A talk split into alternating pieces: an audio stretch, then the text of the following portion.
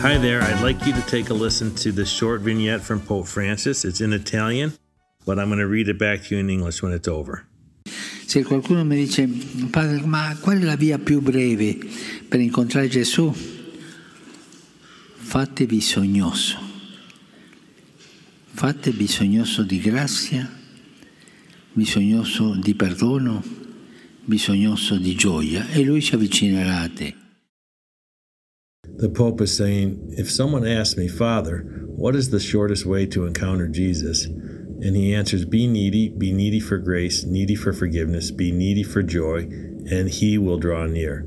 At first, I thought that the use of the word needy was just a poor translation from Italian to English, but then I realized that was absolutely deliberate on the Pope's part and consistent with his style of preaching where he emphasizes all the time that God is a God of mercy and compassion and tenderness. And I think he's saying, you know, by being needy, be open, be vulnerable, he's wanting us to be in a, a longing, humble relationship with God.